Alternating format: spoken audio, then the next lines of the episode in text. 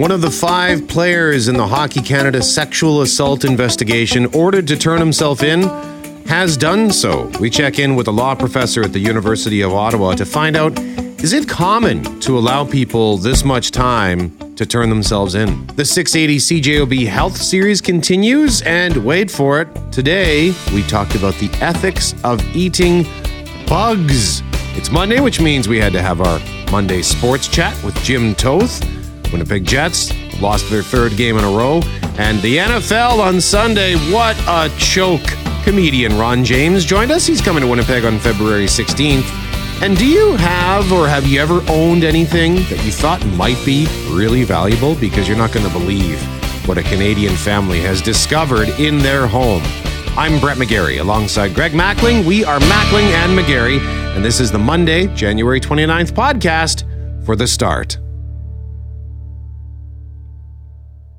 It is Mackling and McGarry. In just a moment, we want to expand on how the warm winter weather has been affecting tourism in our community. In our next segment, we're going to tell you about an incredible find that a family has discovered Oh in the, the the bowels of their home, I suppose, Yep. that could be worth millions of dollars. And then at 7.05, we'll speak to a lawyer in Ottawa, a law professor in Ottawa, about this Hockey Canada investigation. But speaking of hockey, Greg, uh, one week ago, January 23rd, marked the third anniversary of the trade, which saw the Winnipeg Jets send Finnish goal scoring sensation Patrick Laine to the Columbus Blue Jackets. Laine scored 110 of his 204 NHL goals with the Jets. Yeah, and there's still many fans who wear their Patrick Laine jerseys to Jets home games. Perhaps more fans who retired their number 29s will wear them when the Jets return after the All Star and player break. Cam touched on this in his sports, but in case you missed it, yesterday afternoon, news broke that the 25 year old Laine had entered the NHL's player assistance program and would be taking time away from the game for an undefined amount of time. Later in the day, Laine himself released this on social media. I wanted to take a moment to address my need to step away from the game for a while, Laine said in a post on Instagram. After careful consideration and discussion with my support network and the team, I've recognized the importance of prioritizing my mental health and well being. Hockey has been my passion and my life, but I have come to realize that in order to perform at my best, I need to take this time to focus on myself. I'm grateful for the understanding and support of my team, the league, and our fans during this time. I look forward to returning to the ice with a clear mind and renewed energy. Thank you for respecting my privacy during this time and for your continued support. With love, Patty. And uh, Brett Laine has battled multiple injuries in his time with the Blue Jackets in November of 2021. Patrick's father, Hari, passed away at age 54. And, and Laine has described his dad as his best friend. That goes back to a post that Laine wrote in the Players Tribune back in 2018. That's that's when his famous Winnipeg is good quote became a, a t-shirt and a meme. And uh, during his time here in Winnipeg, either his mom Tuija or his father Hari was always here with him. One or the other. They took turns being with him all the time. So many of us are wishing Patrick the very best and and hopes he receives the support he needs uh, and and gets better and back on the ice or maybe not back on the ice, whatever ultimately is best for him. And we'll have more on the NHL coming up at 7:55 with our Monday Jets report. But right now we want to talk about how this year's warm winter has meant a late start, of course, to the iconic river trail at the Forks and that may be more common in the years ahead. Mm, Global's Catherine Dornian has more on what the mild season means for tourism in Winnipeg. The Nestaweya River Trail is an iconic Winnipeg attraction, but this year it had its latest opening date ever, January 25th. Larissa Peck from the Forks says the warm weather created poor ice conditions through most of January. We had a cold snap, um, the river froze. We had an influx of precipitation from the south of us that was that really should be snow at this time of year, but it came as rain, which increased the water level across the board. The Forks is one of the city's most popular stops for tourists. Peck says many people go there just to skate on the river. I think people are looking for anything to do uh, at this time of year, and people really do value that wintertime recreation piece. She says businesses in the market are looking forward to an influx of people while the ice conditions last. But with warmer winters becoming the norm, Natalie Thiessen from Economic Development Winnipeg says winter attractions all over the country are having to adapt. It's looking at how to still offer the experience uh, that you're looking for, but while being the reality of the climate. Some are going to be more dependent on on snow and cold temperatures, and they're going to have to develop mitigation plans. Thiessen says demand for winter tourism is still high, and people will still head to the Forks whether the river trail is open or not. But offering a wide range of activities will sustain that demand in order to give people a uniquely Winnipeg experience. I think the way that we celebrate uh, winter and go outside, whether it's minus five or minus 30, and, and really take in those activities in a really authentic way. And weaving into sort of the arts and culture and architecture and cuisine. The tourists will still come, but they may have to stay on the land trails later into the season than they're used to.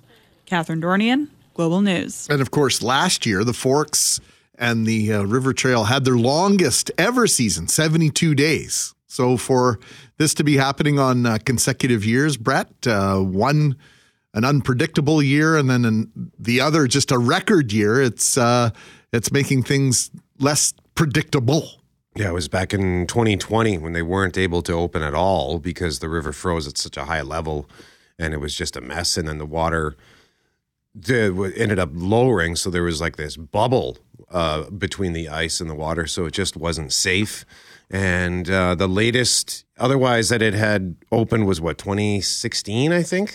Was it or sounds right? I think it was 2016. Since they've been offering it since 1990, uh, prior to this year. So it's great that they got that open at the Forks Port, and maybe they'll be able to expand it. Like I said, I've been noticing some additional footprints on the the Assiniboine River beside the Osborne Bridge, and I don't know if that's just people who have decided, you know what, I'm doing it.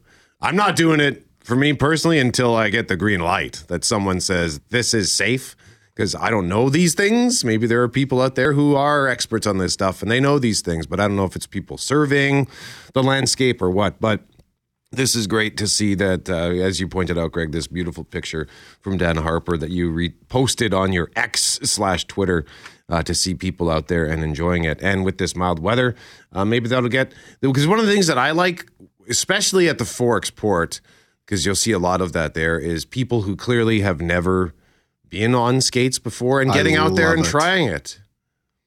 I love it too. It's so fantastic. It's the quintessential Canadian experience. And then when you see people clearly of of different cultures going out and you can you can tell either they're just really bad skaters and they've never done it before. Mm-hmm. It's like right on. I just want to go over and give them a hug. Like, good for you. Like you are you are giving it uh, the old college try, and you are, uh, y- yeah, you you are becoming a Winnipegger whether you live here or not.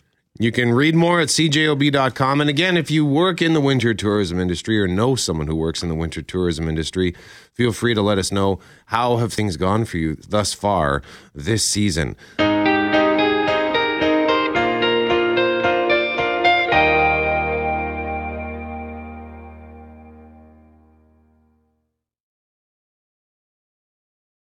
It is Mackling and McGarry. We've got a Santa Lucia $25 gift card to give away. A heads up that tomorrow we're going to have a show announcement and tickets to give away for that. Greg, yesterday you spent some time, you've, you've spoken often about your totes, your various totes and all the th- treasures that you've collected over the years, and you went diving through them yesterday. Were you looking, was this inspired by what this uh, the family has found O-Pee-Chee style? No, I was I started this uh, a couple of weeks ago because when we take out our Christmas stuff, our storage area is decidedly less cluttered.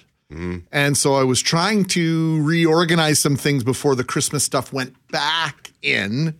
I failed. But at least I began the process.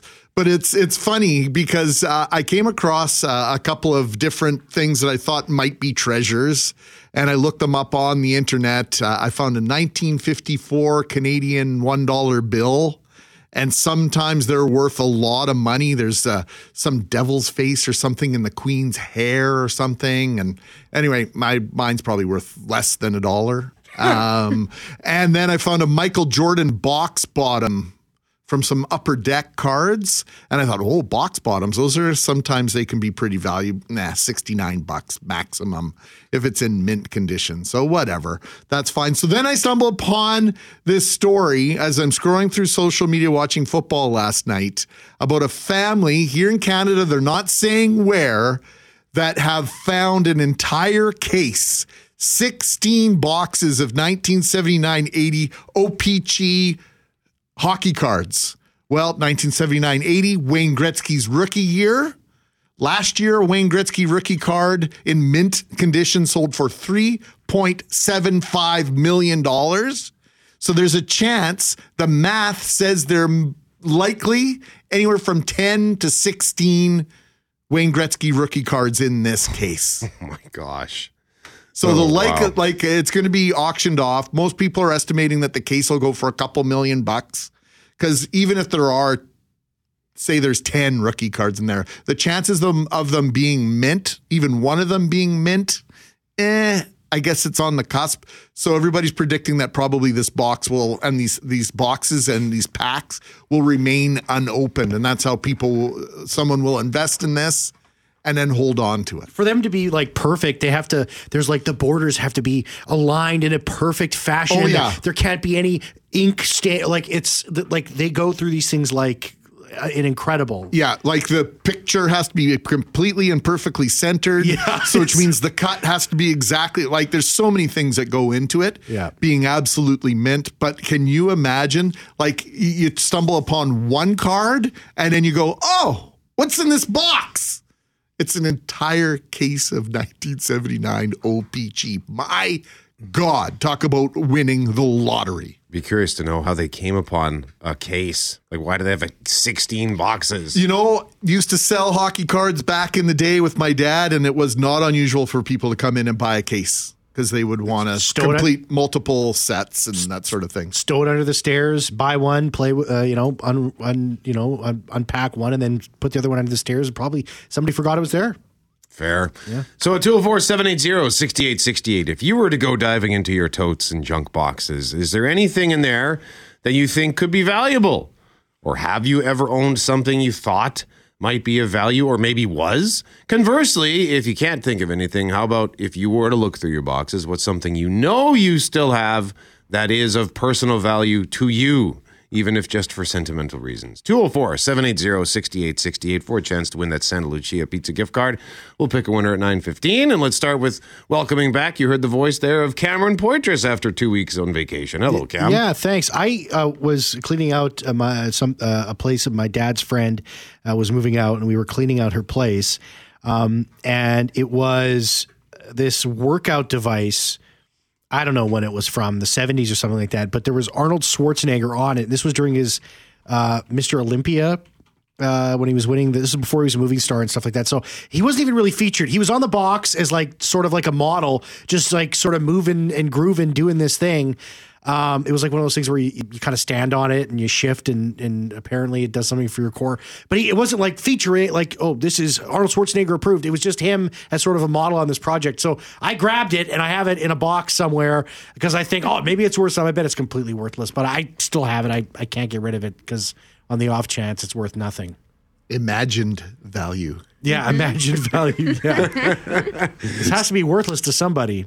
Sarah McCarthy, what about you? I'm going with the latter part of the question, more of the sentimental route. I don't really have too much of, let's say, quote unquote, junk or sentimental junk here, but when I was easy on the junk word there, sister Yes, sled, yes. cheesy. I called it But- junk. to be Yeah, fair. yes. Um, but uh, when I was home over the weekend, oh my gosh, this one cupboard I have just full, full full of stuff. If I dared to open that door, the floodgates would open and stuff would pour out for sure. So I know I have my old pet rock in there. That should probably go. That's not too sentimental. But um, my cards from my grandma, who has since passed on, and just having her handwriting still with me, I think that's a treasure to me. So I'm going to hang on to those for sure. There you go. That's great stuff. And Jeff Forte and Master Control. Oh, you make me feel bad because I just uh, cleaned up my storage closet last weekend and I was going Oh. through a bunch of cards. And yes, I, I found one from my grandmother who's no longer with me. It was just a, a Merry Christmas card. Just said, uh, Merry Christmas, Jeff, love grandma. But uh, I was like, I, you know, I, I can't keep all these cards, so I end up throwing a bunch of them away. So you make me feel Keep bad about that. Good. Okay. Um, but for me, I think it'd be the coin collection that uh, we have at my parents' place, and I, I honestly I have no idea if it's worth anything. I know we have one that's from like the millennium from uh, the year 2000, and I know there's older ones in there. I don't know how much coins go for. I don't know if they're worth anything, but uh, those are uh, stored away, and uh, hopefully when I'm older, I can get some cash out of them. 204 780 6868. Do you think you might own something valuable? Have you ever found out that you did own something valuable? Or if you want to go the sentimental route, what is something that you know is tucked away somewhere? Can't you don't even remember where it is, but you know it's there somewhere, and eventually one day you're going to find it and it's going to make you smile. 204 780 6868 for a chance to win some Santa Lucia pizza, a $25 gift card. We'll pick a winner at 915.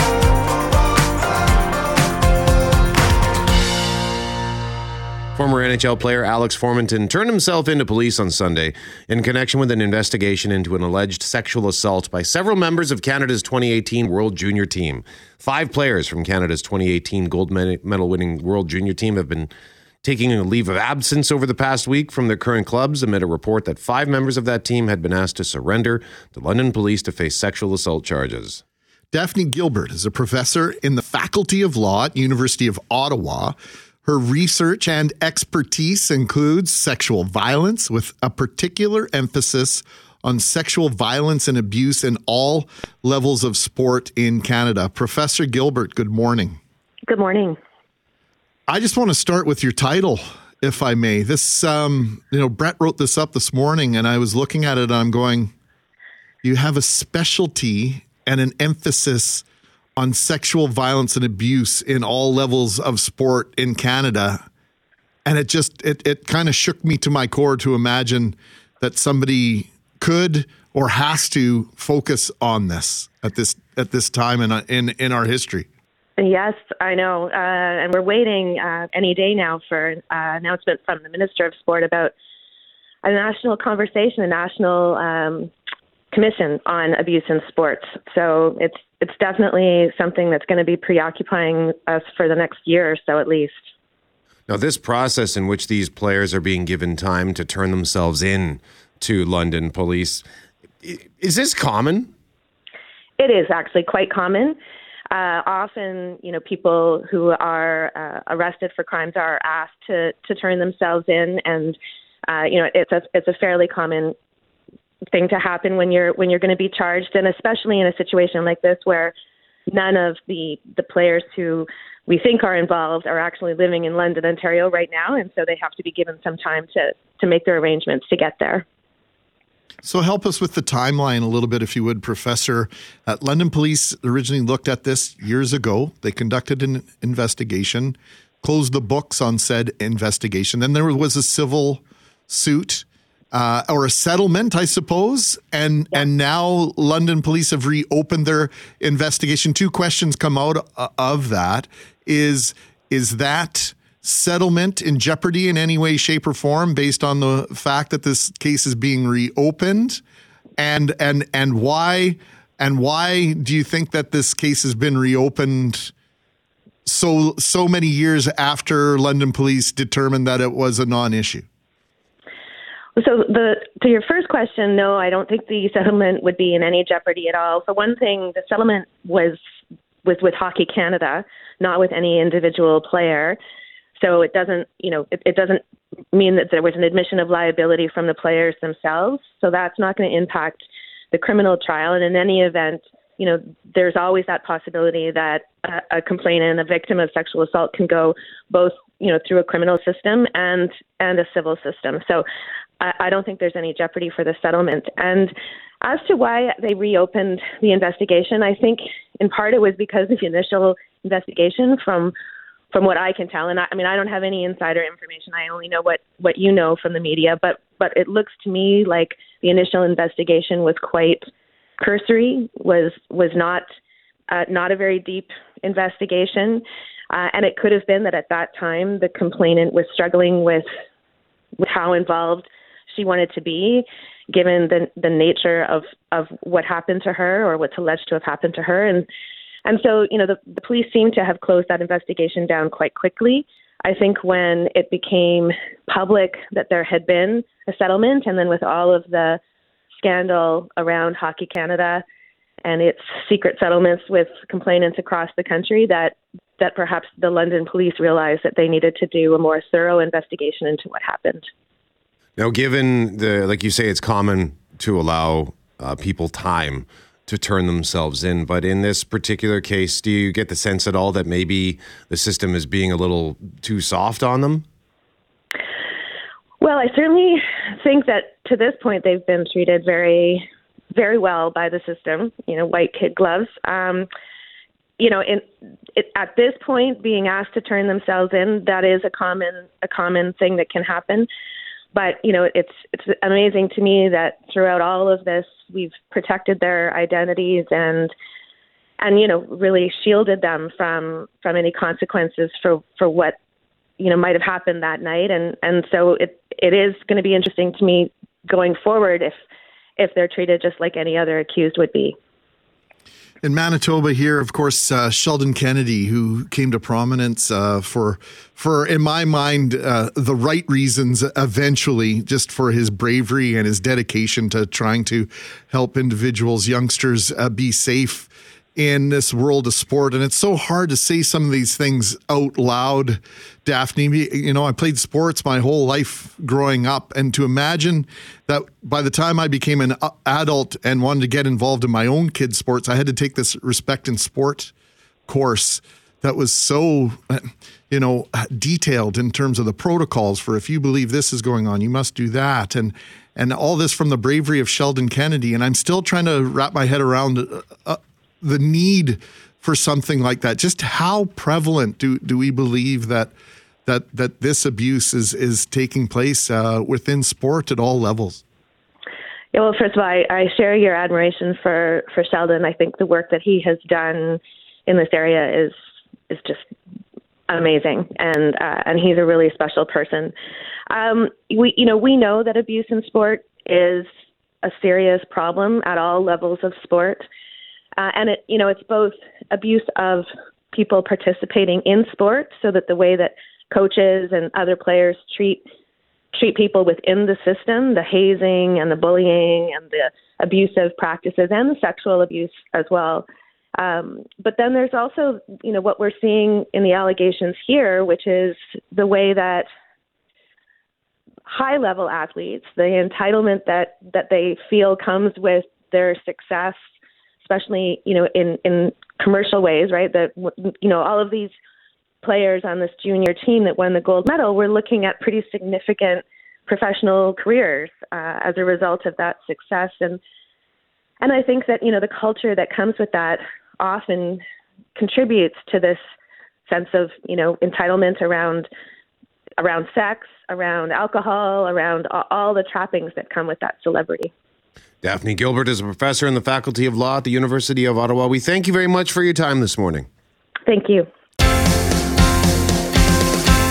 It is Mackling and McGarry, inspired by a Canadian family's discovery that they have in their possession an entire case 16 boxes of 1979 1980 O-Pee-Chee hockey cards, which mathematically could potentially contain 10 to 16 Wayne Gretzky rookie cards, and it might get the the case might get auctioned off for like two million bucks.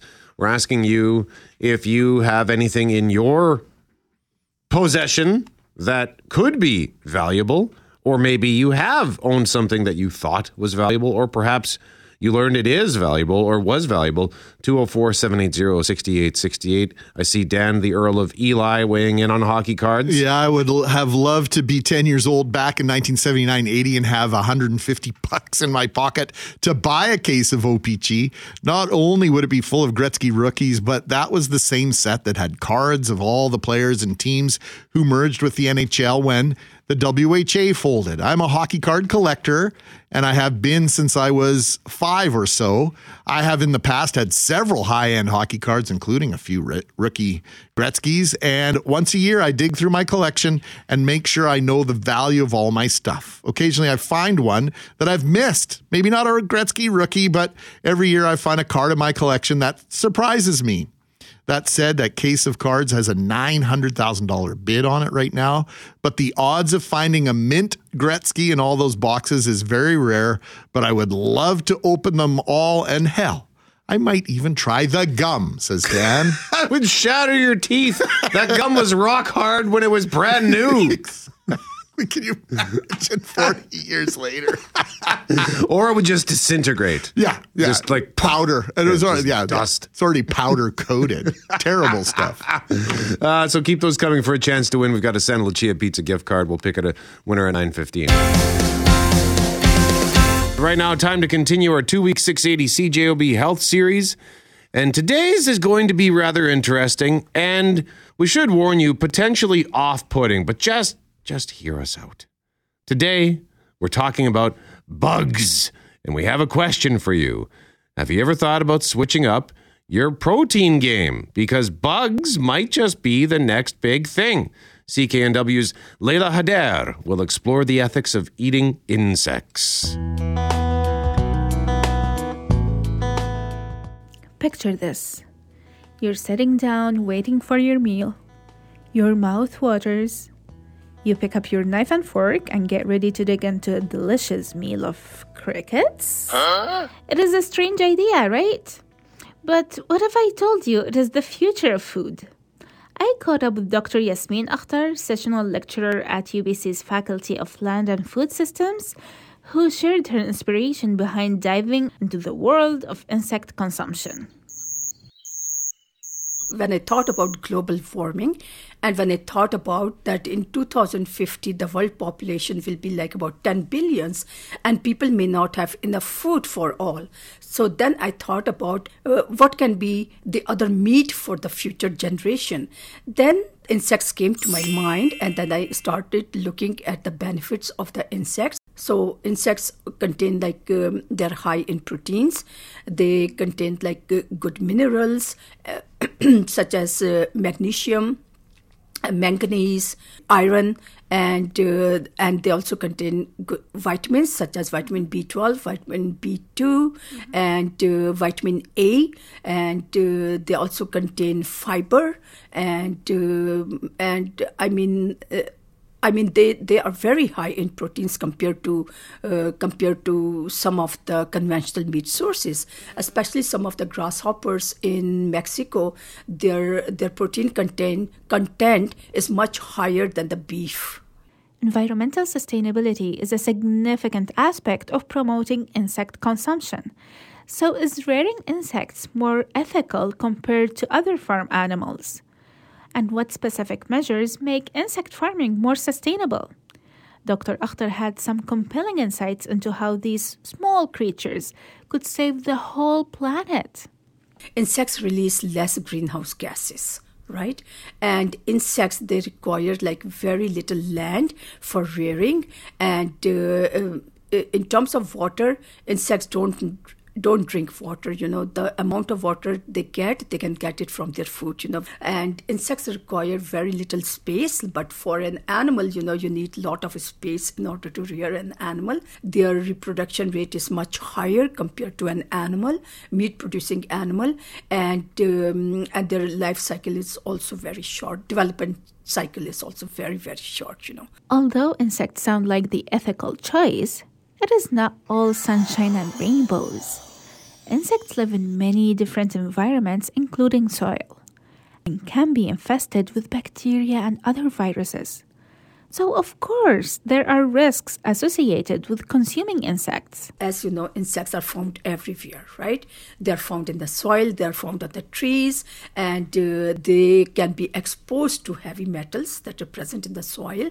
They can be exposed to insecticides that are used to to kill the pest and they can be contaminated with that. They can be exposed to the microorganisms like bacteria fungi and uh, and viruses. But one important thing that people should watch out is that uh, people who are allergic to seafood like shellfish they are also they can also be allergic to the insects. Interesting. because both of them they share like common allergens protein allergens right we should avoid those insects that contain toxic compounds like many butterflies and larvae. But one thing people should look for is that that those insects that contain toxic compounds they they are brightly colored and they have like uh, red and black spots on them. You know. And here's the part you've been waiting for. The taste test. Yes, I tried a barbecued cricket, and let me tell you, it was an experience. So, what do we have here? Uh, okay. So we have here crickets, and uh, I have obtained them from Entomo Farms, as you can see Mm. here. These are whole crickets, and those are mealworms. So mealworms, you know, so they are like you can see, uh, they're also you know dried mealworms, and uh, you can eat them as a snack, you know. As a snack. Yes. All right, you can try this. What does it taste like? Uh, well, it has a nutty flavor, flavor uh, like nuts. Nuts. Okay. Hmm. What does it taste like? It's it's giving me the the texture of chestnuts, Oh, yes, you're right. a, a little bit powdery. Yes. Um, also, it's like crunchy from the outside, powdery from the inside. Inside, okay, yeah. It does not have a weird taste that I need to be yes, scared yes, of. Yes. Interesting. I did not expect that taste. It has a shell though. Yes, it does. I can yeah, I can Yes, feel because the thing is that the, their exoskeleton, their outer covering is made up of chitin, and chitin is uh, is a fiber, you know. So it is like a prebiotic fiber, you know. If you're new to the idea, there are numerous creative ways to sneak bugs into your meals. Like you can add insect powder or flour into your baking, smoothies, or drinks. Would I give it another shot? Hmm. I'm not entirely sold yet. The cricket I sampled was alright taste wise, but the texture did not quite sit right with me. So, if cows and chickens ever disappeared from the universe, chickpeas would become my go to for protein instead. For the health series, I'm Leila Khadir. But an article, University of Minnesota, says 80% of the countries on planet Earth consume bugs. 80%. Of the world's nations, yeah. Well, and it's funny because Loren, uh, yesterday, Loren McNabb flagged something for us from uh, Global's Sean O'Shea. Uh, he's a sort of a consumer reporter, but he's a terrific reporter. And he was on a rest stop in Cambodia. And in one of the pictures, a woman just decided to throw a tarantula on his arm and started crawling around. But he, he these one post lots of protein for sale tarantula, crickets, water bugs, worms, frogs snacking opportunities. So I realize that we grew up, we've grown up in a culture where we don't do that, but anytime, like on The Amazing Race, Survivor, if they have food challenges, Fear Factor has done it. They often involve bugs because that's, as you pointed, I didn't realize it was that high, but it's a common thing. Even in Indiana Jones and the Temple of Doom, it's all of their delicacies were all these weird things for us that for others are delicious. So it was a Thanksgiving show. The show coming was it on Thanksgiving Day, Brett, that you partook the first time in trying some cricket protein? Was it an actual cricket? I'm trying to remember what you did on. Oh, was air. that on the air? I think I, I'm almost Oh, certain yeah. it was on the air. Was it on Thanksgiving Monday? Oh. I don't remember the day, but yeah, I remember that. I do remember Oh, I, going to. I know, I know, it was on a on a Thanksgiving because my uh, my aunt and uncle were in from BC and they wanted to meet you based on the fact that you were crazy enough to try this. Okay. I don't remember that. Uh, but I do remember going to uh, Love Local Manitoba, which is a beer, food, and wine event, and Prairie Cricket Farms, with whom we're going to speak at 9.05. They had a booth set up, and they had their salt and vinegar roasted crickets up for grabs to try, and their smoky barbecue roasted crickets up to try. And I tried them, although I don't remember if they, they I see they also have dill pickle roasted crickets, Greg. Oh, that's perfect for. Loren. Perfect. So I tried them, and they were tasty.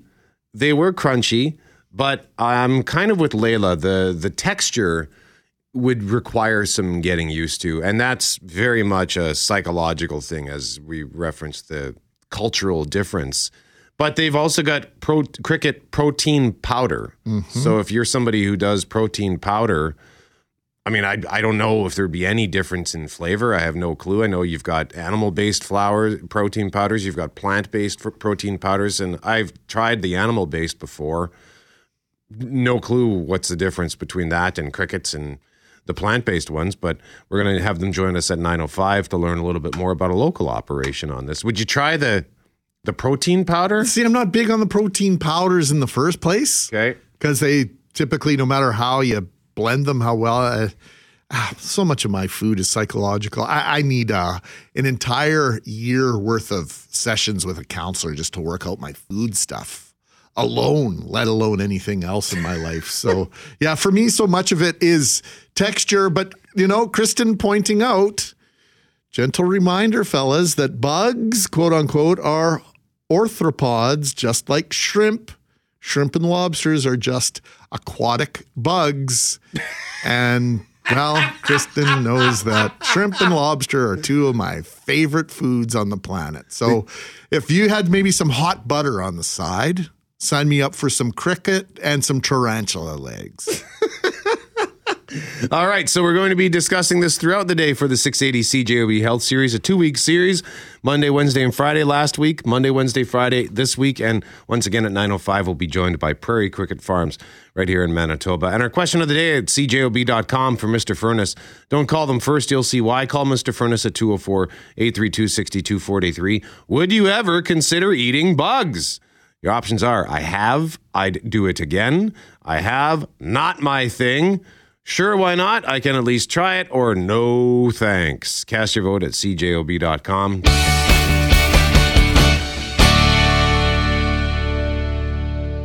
It is Mackling and McGarry. We are going to talk some sports with Jim Toth at 8:35, but right now we want to talk about how they were supposed to be the answer to the millions of plastic straws which found their way into oceans around the world. Yeah, the plastic straw causes all sorts of grief once we dispose of them. They- can't be recycled. They break down into microplastics and become part of the environment in water, particularly. Uh, some of the images of aquatic life, which have ingested straws over the years, were a big part of the move in many countries, including Canada, to ban the straws and other single use plastics altogether, Brett. Now, paper straws and wood like utensils have become the default now. If you have used them, I have no problem in saying they suck. And no pun intended on the straws, but I hate them. And the, the reusables. But what about reusable straws and cutlery? Back in 2020, we introduced you to our next guest. Their company's product was being included in a Super Bowl swag bag. Nikki Buchanan of I Reuse 2 joins us now. Good morning, Nikki. Hi, how are you guys? We're doing great. Thanks for joining us again. And here we are, four Super Bowls later. How are things going in your business? Good. It's still kicking, still going strong. And uh, remind us, what is the product you offer? So, we are a luxury, eco sustainable uh, cutlery brand, and it's a travel set so you can bring it with you wherever you go. That includes vacations or just every day to work or shopping or school. So what made you come up with this idea and and bring it to market these, you know, several years ago, Nikki? Well, we saw the the hype behind the straws and that was great, but then what happens to all the other plastic utensils that you're throwing away all the time? So we thought, yep, that's a solution. So we decided to bring it to the market, and yeah, it's it's been wonderful. Yeah, sounds like uh, you know uh, almost a good pro- prognostication, uh, like future telling here. A report. the reason we re- reached out to you, particularly this past weekend, I think it's the New York Post published a, a report uh, that came out last fall. So it's circulating on social media right now. It's making the rounds again. And this report suggests that and asserts very strongly that paper straws and some of the compounds involved in making these straws can be harmful to our health. First of all, the straws are brutal, as Brett said. And once upon a time, I put up my hand. I was a proponent for them. I, I thought, you know, let's give this a try. Boy, was I wrong. I detest them. Uh, what reasons do people give for making the move to your product? And is it in any way uh, because they are concerned about the materials which make up the paper, paper straws? Well, 100%. You have the terrible mouthfeel of both paper and the um, the wood products, let's call it. and then you also have the bonus for us using our product that you know where your cutlery's been. Uh, you don't have to worry about um, what somebody did before you got it. so you have control over it and you can bring it wherever you are. Plus, it's not going to go bad. It's not going to dis- disintegrate into your mouth, which is really super gross. Yeah, I mean, these single use plastics, the ban on single use plastics also means the plastic cutlery we had become accustomed to is no longer widely available. So, like, has this been a boon to your business? We we've seen an increase when the news came out that they were banning it for sure. Um, uh, but COVID did a number on us, I'll say. well, expand on that, Nikki. I, I guess people weren't going out to eat so Correct. yeah, so that obviously had an impact. You you managed to to stick around through the Yes. pandemic. Are are, are you just getting things started again, or Yeah, things or- are starting to pick up quite a bit now. Um, we did have a little bit of a lull where stores were closed and restaurants were closed where people couldn't go out and show the beautiful cutlery that we have. We have nine different designer colors, so I mean it's very uh, attractive when people are using it out in public. So we did have a little bit of a, a lull. So yeah, we're getting back into the swing of things and definitely still here five years later. And I'd like to say that it's amazing how many sets of, of plastic utensils that we've kept out of the landfills. It's just under a hundred million. Oh wow, that's incredible. Yeah. Yeah. Just looking at your uh, your lineup here, the, uh, the featured collection at ireuse2.com. That's the number two, by the way. And uh, you have a variety of colors here: the purple rain, the crisp champagne, the incredible iridescent. I actually have iridescent utensils at home. Uh, do you have a? Is there like a, a front runner for which one's most popular? Uh, I'd say the iridescent, just because it's so beautiful. Uh, we also have kids sets as well. And because I'm a Winnipegger and everybody likes the deal, we offer four sets. You only pay for three, and we have free shipping across Canada and the states too. So it's it's a pretty good deal. Nikki, we appreciate this, and uh, this is so innovative. We love supporting Winnipeg business. I see your pickup truck out in uh, my quarter of the city on a regular basis, so you're uh, never too far away from the front of mind. And uh, so, if, if you know, if you start learning some things uh, that you can share with us along the way, we, we'd love for you to do that as well. Great to connect with you again. Thank you for having me. Nikki Buchanan joining us live from I Reuse 2. And once again, the website I Reuse 2, so the number 2.com if you're interested in this. Because, yeah, this report uh, that came out last year, I had. We certain neither of us had seen this report. I didn't realize that not only are the paper straws just functionally useless, but they're potentially not good for you. That's terrific. Uh, one of our listeners sending a picture of what looks like his glove box. Yeah. Absolutely full of plastic straws. so when you go to the States, I know a lot of Canadians are scooping those up. Well, he was in. This is uh, listener Johnny. He was in Saskatchewan and at Arby's. Oh. so, so the a he bought a whole bunch of Arby's to bring home because you can't get it here, and he grabbed a whole bunch of plastic straws from said Arby's. Uh, Arby's uh, in Saskatchewan. And you know what else they have in Saskatchewan that we don't have here? I saw on social media they have Fuddruckers in Saskatoon. Ah. Lots of people saying, bring Fuddruckers back to Winnipeg.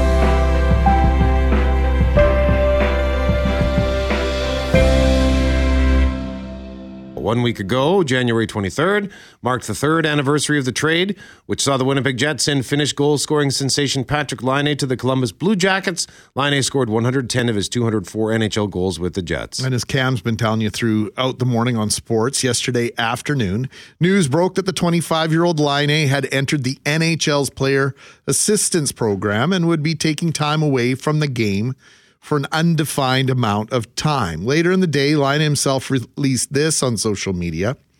I wanted to take a moment to address my need to step away from the game for a while. Laine said this uh, yesterday in a post on Instagram. After careful consideration and discussions with my support network and the team, I have recognized the importance of prioritizing my mental health and well being. Hockey has been my passion and my life, but I have come to realize that in order to perform at my best, I need to take this time to focus on myself. I'm grateful for the understanding and support of my team, the league, and our fans during this time. I look forward to returning to the ice with a clear mind and renewed energy. Thank you for respecting my privacy during this time and for your continued support. He closes off his message with love. Patty. Uh, Laine has battled multiple injuries in his time with the Blue Jackets. In November of 2021, Patrik's father, Harri, passed away at age 54. Co host of Jets at Noon, Jim Toth, joins us now. And Jim, this is um, this is difficult news, I think, for a lot of hockey fans, Patrik Laine fans who, you know, let's face it, he still has a ton of fans here in Winnipeg. As the trade deadline approaches in the last week, there have been conversations just amongst fans. I don't think there's any validity to it, and, and certainly not going to happen now. Just the idea, oh, the Jets should try and get Patrik Laine back to to heal their struggling power play. What did you make of this announcement? And you know, a lot of time when people hear the uh, about the players uh, program. They immediately, the players' assistance program, rather, they immediately uh, think that drugs or alcohol or, or similar are involved.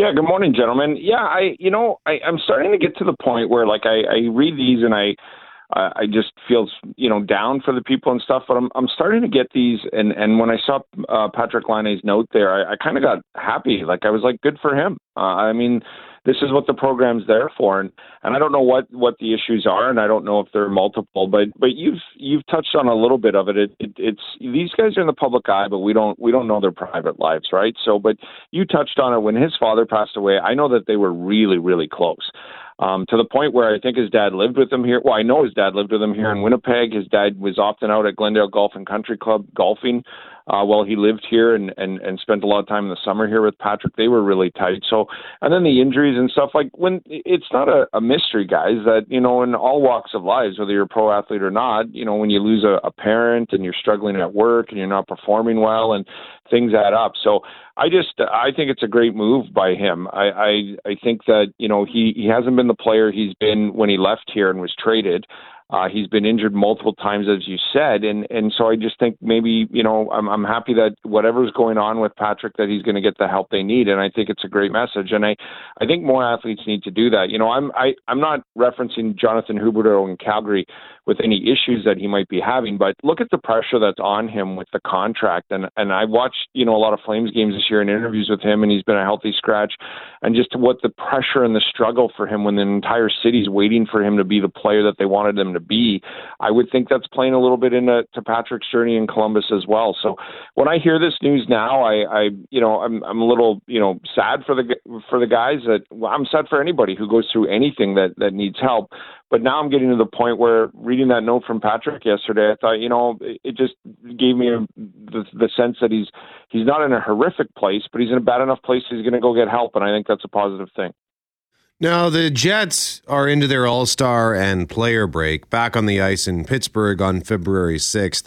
Jets lost their third straight on Saturday night, Jim. Is this the beginning of the end, or is it the perfect time for a break? Well, the people who marked the schedule last year when the slide started and, and notice it's around the same time are doing that again. Um, you know, every team that goes into the break on a loss or some losses is going to say this break is needed, mental reset, refresh. I do believe the Jets need this. I think that they played an enormous amount of hockey in a in a short period of time prior to playing not very much hockey over a two week span. And I liked what Adam Lowry said at the end of the game on Saturday. I, I thought that he said that, you know, it's been about two weeks of hockey that we're not really happy with because it's not uh, at the optimal of our execution and, and time. So I think what they went through last year was a learning experience this year. I don't think they're going to continue to slide like they have. I think they are going to get healthy. They need Mark Scheifele back, but they need to get their game back and their mojo back. And and what's happening in my mind too is, and I want to give Toronto credit on Saturday now that they've had this success and, and, and had so many wins and we're at the top of the league, a lot of teams see what they do and, and are countering that, right? Like this is the time of the year where everyone tells you hockey gets tougher. And I think that's what's happening for the Jets. So I think it's a great time for them to sort of go into the break, reset themselves, but also get back to and understand what made them successful so far this year and come back refreshed and, and get back at it. So I, I do think that the break has come at a good time for them. Um, and, and it's tough to when you're playing games to get out of a slump, but it, it's kind of easier when you have some time off, can come back rejuvenated, refreshed, and get healthy. And I think that this will help them.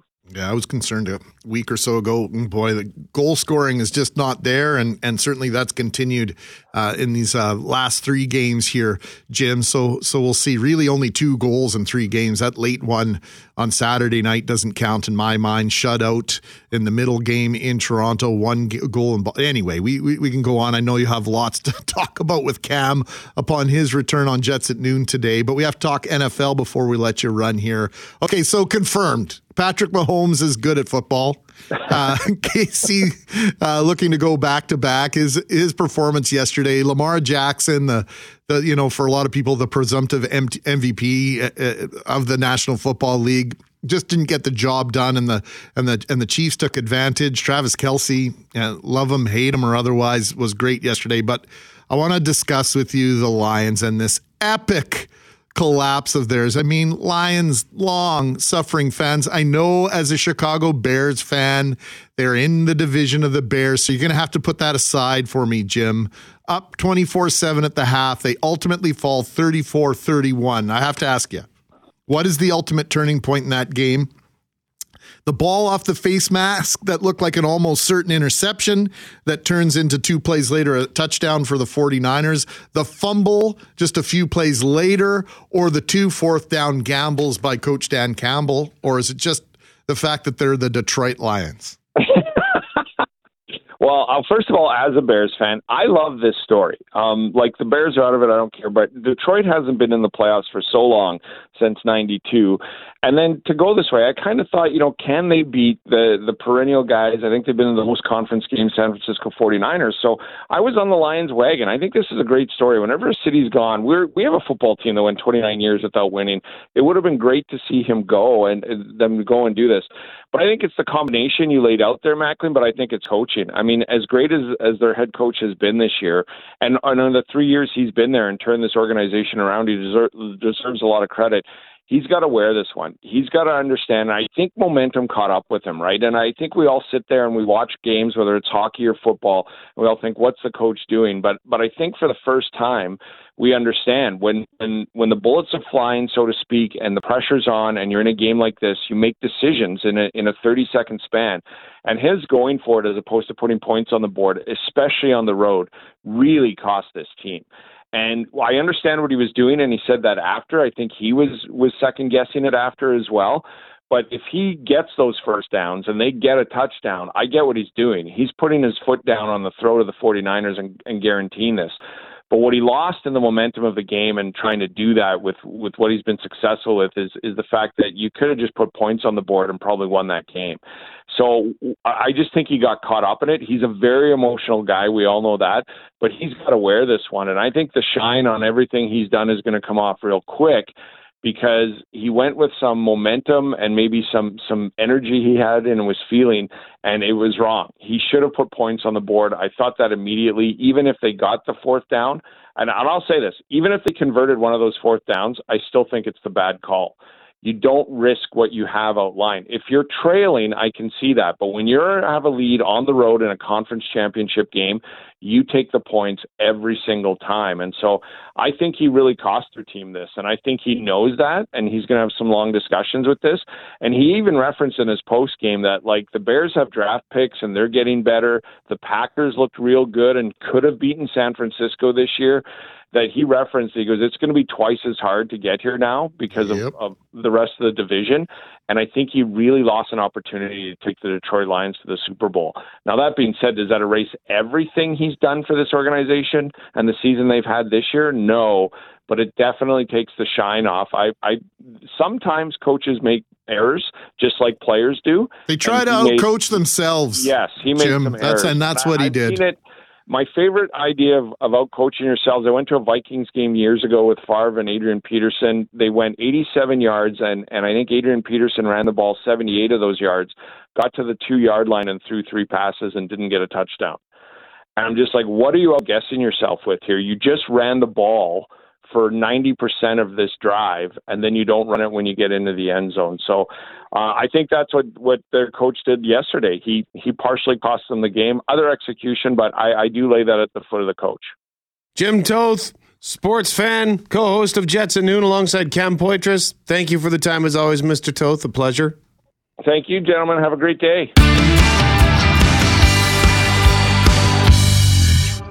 Right now, we want to tell you that we've got tickets to give away and wait for your cue to call. We'll do it at the end of the interview, but we do have tickets to see this man perform in Winnipeg next month. The one and only Ron James. Smartphones have become a permanent appendage. Geez, if there's ever another Pompeii, every calcified corpse they find is going to be in this position. Live. And whatever device you got, it better be the best or you'll be vilified in public. Three gigabytes? What did that set you back? Two beaver pelts and a bag of pemmican? February 16th, 2024 at the Club Regent Event Center. You know, I asked my mother, who's 82 years old, what the trick to leading a simple life was. And she said, just keep moving, curse when you have to, and never leave the driveway unless you're going to church or the casino. Get tickets now at Ticketmaster.ca and casinosofwinnipeg.com. The casinos part works out perfectly here. We also have a copy of his book to give away all over the map Rambles and Ruminations from the Canadian Road. Let's welcome back to 680 CJOB. Ron James. Ron, good morning, sir. How you doing, boys? We're doing very well, and I got to tell you, I love listening to you tell these stories, and the fact that you still sound like you're a maritimer just makes it that much better. 42 years in Toronto. 44, actually. By the way, um, I, uh, I, I I was laughing at your uh, remembrances there of the stuff that your mom throws away. Yes. So just one day when she decided, okay, that's done with, and the Easy Rider poster with uh, Dennis Hopper flipping the bird is off the wall and it's gone. So you know what we're talking about, right? It's like seriously, come on, mom. You, you haven't cleaned my room for a month, and then you decided today is the day, and then you and then you do that. Can't believe they threw out that 62 helmet though. Holy. That's a yeah, yeah, that would But be. you a, know, the peg was uh, the peg was very formative in my stand-up career. I used to play Rumor's all the time. You know, you'd come out and you'd be paid in a uh, you know a cab fare and a hamburger and be grateful for it. Uh, but uh, it was uh, it, it was a great club to play for. Uh, you know, you'd do two weeks there, and I learned a lot about the peg, and I put a lot about the peg in the book too. Well, that's good to hear. So, how do you how do you summarize? How do you decide which stories? I mean, forty years out on the road meeting Canadians because I'm guessing that's a big part of this. I mean, your show is you know an hour set, and so I you know if Oh, you're no, he- I do anywhere from uh, 100 minutes to two hours. Yo, geez. Okay. So there you go. Yeah. You're already Yeah, uh, a pioneer that way. Okay. So you come here, you're on stage for maybe 10 hours in a week. You got to be out and about, you, meeting people all the time. What's it like getting out and, and meeting Canadians and just how different we are? And how do you boil that down, 40 years of that, into a book? Well, that's a that's a great question, and uh, I don't think I'm going to be able to boil it down into a soundbite. But I will say that um, that's what I call the soul note, the soul note that you hear singing in the big wide open once you step beyond the myopic perimeter, of the big smoke. Uh, is where I raised my family. I came here to get into Second City, but then when I came back from LA and uh, the mid '90s, I stepped into stand up, and I knew that the um, I took a page from Joseph Campbell's. Uh, uh, book, Hero of a Thousand Faces, to follow my bliss, and I did. And I started stringing my trap line across the big wide open. And when you step beyond the familiar, you get windows on other worlds, you know. And uh, that's what was great about uh, uh, that was great about playing the peg because uh, uh, yeah, I mean you'd you'd land there in in the dead of winter, and it'd be minus forty on a sunny day. And uh, I remember one day I was down at the Forks and I saw this old lady feeding the squirrels. And I said, "Do you do it every day, madam?" And she looked at me and said, "No, only when it's warm." So there's, uh, you know, there's a sense of there's a sense of place uh, that people tend to personify. And uh, I think that the peg has that in spades. I, I used to say, I said one of my one of the nine specials I did for the CBC, I shot at the Pantages, and uh, I remember saying once that uh, winter uh, isn't a noun in the peg; it's a station of the cross. And because uh, there's always some, but but here I am sounding uh, out of sorts because it's going to be three degrees tomorrow. So I guess I made those jokes before climate change came calling. But you know, there's uh, it's. Uh, it's a spirit um, and a pride that people take in, in, each region they're in, and as the uh, country gets increasingly more fractured along political lines, uh, it's refreshing to have people from so many different walks of life uh, in a show laughing at the same thing, whether it's about you know getting older or whether it's about uh, just uh, change and trying to find the common denominator that we all have. I think that's really the comedian's job. How do you find the common denominator that makes us us? And you know, I'm always amazed that um, whether it's stories about you know growing up and playing house league hockey or um, anything to do with my frustrations with technology, which seem to be growing every day.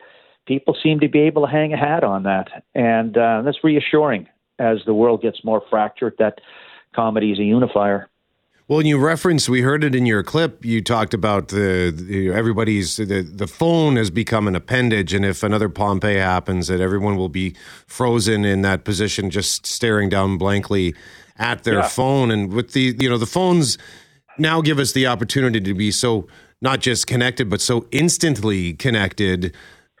What do you think that's a good? Is that a good thing or a bad thing? Because I kind of see it more of a bad thing than a good thing. Yeah, well, you know, you sound like you're from an analog world like me too. Uh, so, um, I mean, uh, I'm a boomer, and um, I kind of missed, you know, I missed the, I missed the big learning curve on that. Uh, but it's not to say that you know, uh, be like everyone else. I mean, we became addicted. They know what they were doing. It's a dopamine hit. You know, when you hear that ping in your iPhone, it it excites the same you know corner of your brain that likes Christmas presents and strippers. And uh, sorry, I'm not speaking for everybody, just a whole club joke. but I, uh, uh, uh, I'm fascinated at how fast we became addicted to it, and I think that you got to, I think you got to step back to a certain degree and and uh, you know and try not to be inundated by it. Uh, I know that I had a post go viral way back in uh, what way back in 20 in the summer of 21 now where you know the Orange Mutant south of the border was advocating chloroquine fused fish tank water, uh, followed by the blood of Jesus as a cure for COVID, and um, all my um, it went viral, and so Occupy Democrats picked it up, and then all these all these threats started coming uh, mm-hmm. toward me from the Patriots uh, of Texas, who whoever they are and uh, I thought, wow, this is this is really different, and and that's one of the things about doing stand up uh, in a club uh, or in a casino or the theaters where I've played uh, the last 25 years is that um, it's it's still a sanctuary for the most part. You know, you don't uh, have to contend to that uh, that vitriolic response to something. like I did with that post that went viral, but at the same time, uh, uh, these days too. I mean, uh, uh, as opposed to when we started, I find that you have to negotiate this minefield of opinions very carefully because people just don't um, disagree anymore. They'll throw something at you. Yep. Well, and I know? wanted to ask you, like, you know, in your live show, it's one thing, right? You're in an environment where people have taken the time, they spent money, they're likely familiar with the material that you deliver, where you stand on a variety of different yeah. things, and yeah, we yeah, talk about so that yeah, after all this time, people who are buying a ticket know what they're getting. Right, right. But when you were talking, you know, freedom of speech, and I think it's such a cherished thing, but then the, some of the very people who who stand you know, declare their their unabided love for freedom of speech as soon as you start to exercise their yours are uh, coming down your throat. Does it, it, give you pause at any point, Ron? To well, you know, yeah, I feel a certain way. Should I share what I feel? Well, that's a you know that's a great question. I mean, you can't weigh in on the Middle East, no matter how much you listen to it, no matter how much you watch, no matter how much you read, because it's a third rail it just is a third rail. And um, there's other examples of that too. You know, I mean, uh, I happen to have a different view than the Supreme Court on the convoy that held their nation's capital hostage for three weeks with diesel fumes uh, and crappy sing-alongs. You know, my uh, my uncle was in a freedom convoy in 1941 called the Battle of the Atlantic uh, when he was 21 years old, never knowing when a German U-boat torpedo was going to plow into his bow and send him to a watery grave, and there was never a bouncy castle in sight. Uh, that's a freedom convoy, and of course, um, I incurred some wrath on about that. But you know, it all depends. It's like it's like the great Billy Connolly said about uh, a joke. What's the intention? And I always think that the intention of humor is to move history, uh, is to move the world to the right side of history not right wing side of history, because I think uh, the vast majority of comedians are very progressive in their thinking. But uh, in terms of of uh, of freedom of speech, you know, that's the big defense for everything, right? It's for freedom of speech. I'm entitled to my opinion. Not if you're nuts, you're not. Not if you're nuts. There's a lot of people in the world who believe there's no such thing as, say, gravity in the uh, Flat Earth Society. Okay? So my opinion is that uh, feel free to take a run and leap off the CN Tower some Saturday afternoon. You'll have a lot of time on the way down to see the glaring holes in your argument before you hit the pavement with a splat. Ron James is, perfor- is performing at Club Regent Event Center on February 16th. Thank you so much for joining us. Now, though, just saying that now, I know I've lost potential customers. Do you know what I mean? You I know like you've lost them. And for the longest time, Canadians were so prudish. I mean, you couldn't say anything about, you know, you couldn't talk about sex. Uh, you know, people say, "Oh, I don't like scatological jokes," but it seems like sex and flatulent jokes are the only safe territory these days. I don't know. It, it's it's really challenging, right? And uh, I mean, I but I always like I like people to leave my shows uh, feeling uh, a hell of a lot lighter than when they walked in, right?